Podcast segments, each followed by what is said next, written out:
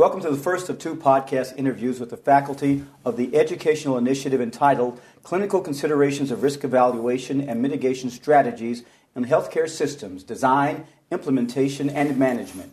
These podcasts were produced by ASHP Advantage and supported by an educational donation provided by Amgen and an educational grant from Astellas Pharma Global Development, Inc.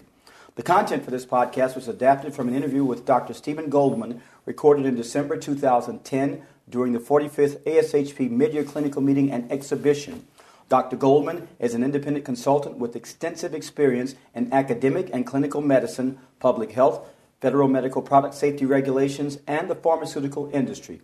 Dr. Goldman will discuss the background, history, and current status of risk evaluation and mitigation strategies. Welcome, Dr. Goldman. Thank you.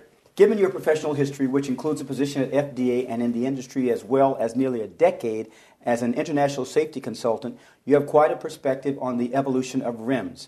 Do you think we are on the right track in terms of improving the safe use of medications in this country? Good question. Generally, I'd say yes. I think the things that we've seen uh, over the past several years is uh, a refinement of what we're now calling, well, the United States, REMS, and in Europe, the European uh, risk management plans, and something very similar in Japan. I think what's happened is that there's been clear understanding that in order to, number one, approve products that might ordinarily not have been approved if there was not a plan in place based on the safety information we had from the clinical trials and the animal data, and then have a plan in place for how the products will be followed once they hit the market, or products when they've hit the market having either a unanticipated safety problem or a problem that was considered a possibility that has now come to fruition we can now keep products on the market in circumstances where before, without these plans being available, they would have come off the market. So, you know, in the overall, being able to set programs up that can keep effective products on the market, that's definitely an improvement. Having said that, I think that the implementation of these plans has been somewhat rocky, depending on which country you're looking at and which systems you have. And I don't think that the rollout was as successful as it might have been in explaining why these systems are needed, how they're going to be implemented. So now we're kind of in a catch up situation where now we're trying to explain why we have them when they've actually been in place for several years. Do you have any ideas on how the management and implementation of REMS could be improved?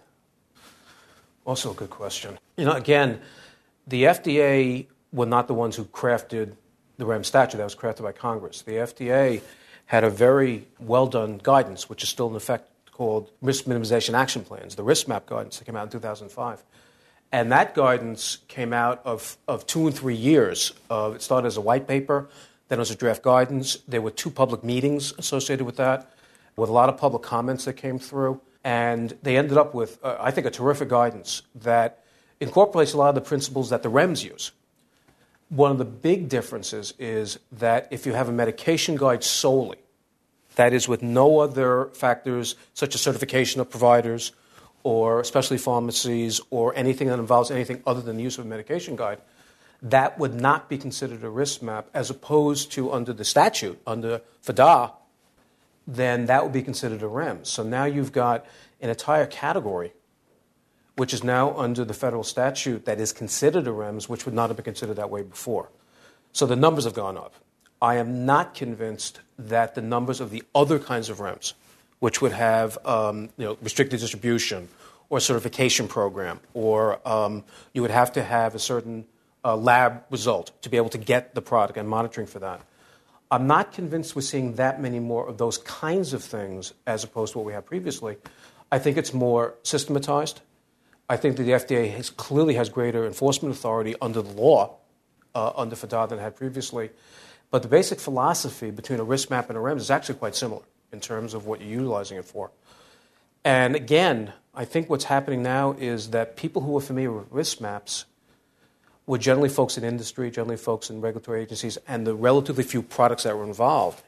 With so many more products now considered to have REMS, I think you're now seeing another group of healthcare professionals, another system of healthcare, which are now involved, which may not have been involved with the crafting of the original documents that, quite frankly, REMS were based on in principle. So I think we have a work cut out towards explaining how they're going to be used and how feedback from the clinical community, which is vital, will get back into changing REMS, which actually does happen.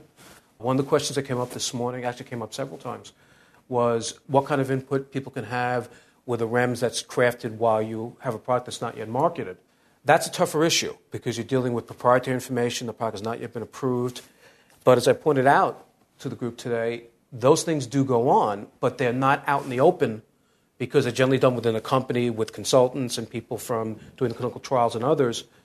And it may not even be discussed in any kind of public forum until, let's say, there's an advisory committee uh, in terms of that.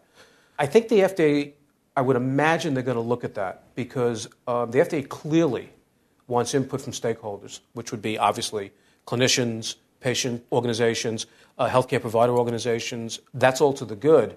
Having said that, I don't know to what extent that kind of input can be done in pre marketing as opposed to when a product's already hit the market and you're able to do that more, I think, in an open setting.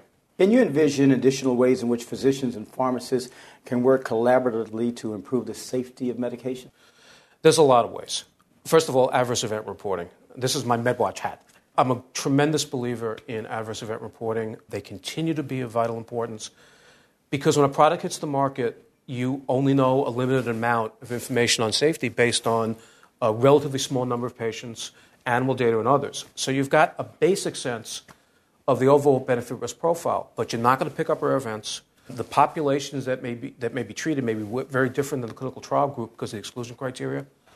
Certainly, as an example, the medical device people have what's called MedSun, which is an initiative run with the FDA and designated hospitals where they train them to be adverse event reporters, they train them to recognize adverse events. It's a wonderful program.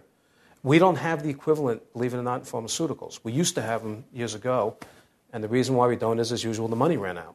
Every time I'm aware of such programs being run, they're very effective. So I think what we might be able to do through P&T committees, through uh, the requirements for the Joint Commission in terms of accreditation, certainly the initiatives going on with CMS and others. There's a lot of good data out there, and the FDA is clearly working with organizations like the VA, the Department of Defense and others to tap into their multi million dollar patient numbers in terms of those, using those for active surveillance, using them for hypothesis testing in terms of studies like observational studies that you can do or case control studies.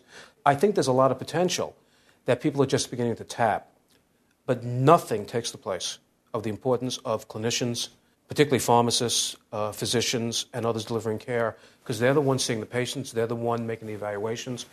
And I do want to mention the Pharmacy and Therapeutics Committees again because that's such a great avenue. We had a lot of success when I was in MedWatch working with them because there's so much material that comes through them, not just in what goes on the formulary, but also monitoring sentinel events, medication errors that come through there. And I would love to see more of an initiative focusing on the P&T committees for inpatient and whatever would be, if there's any equivalent on the outpatient side. So Organizations like ASHP, which has been a long time MedWatch partner organization, their role is absolutely vital.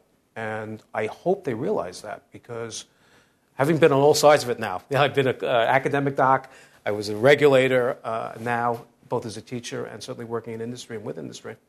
I hope people realize that the reports are really valued, that people do look at what comes in, that they'll get a follow up phone call if there's not enough information as perceived. I guess the thing that people don't give enough credit for is nobody gets paid for reporting these adverse events. They do it because it's good public health.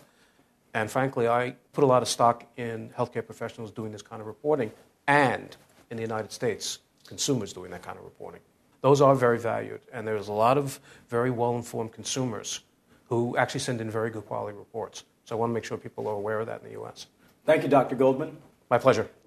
This concludes this podcast. If you'd like to hear more from Dr. Goldman about clinical considerations of risk evaluation and mitigation strategies in healthcare systems, a web based continuing pharmacy education activity based on the Midyear Symposium will be available in March 2011.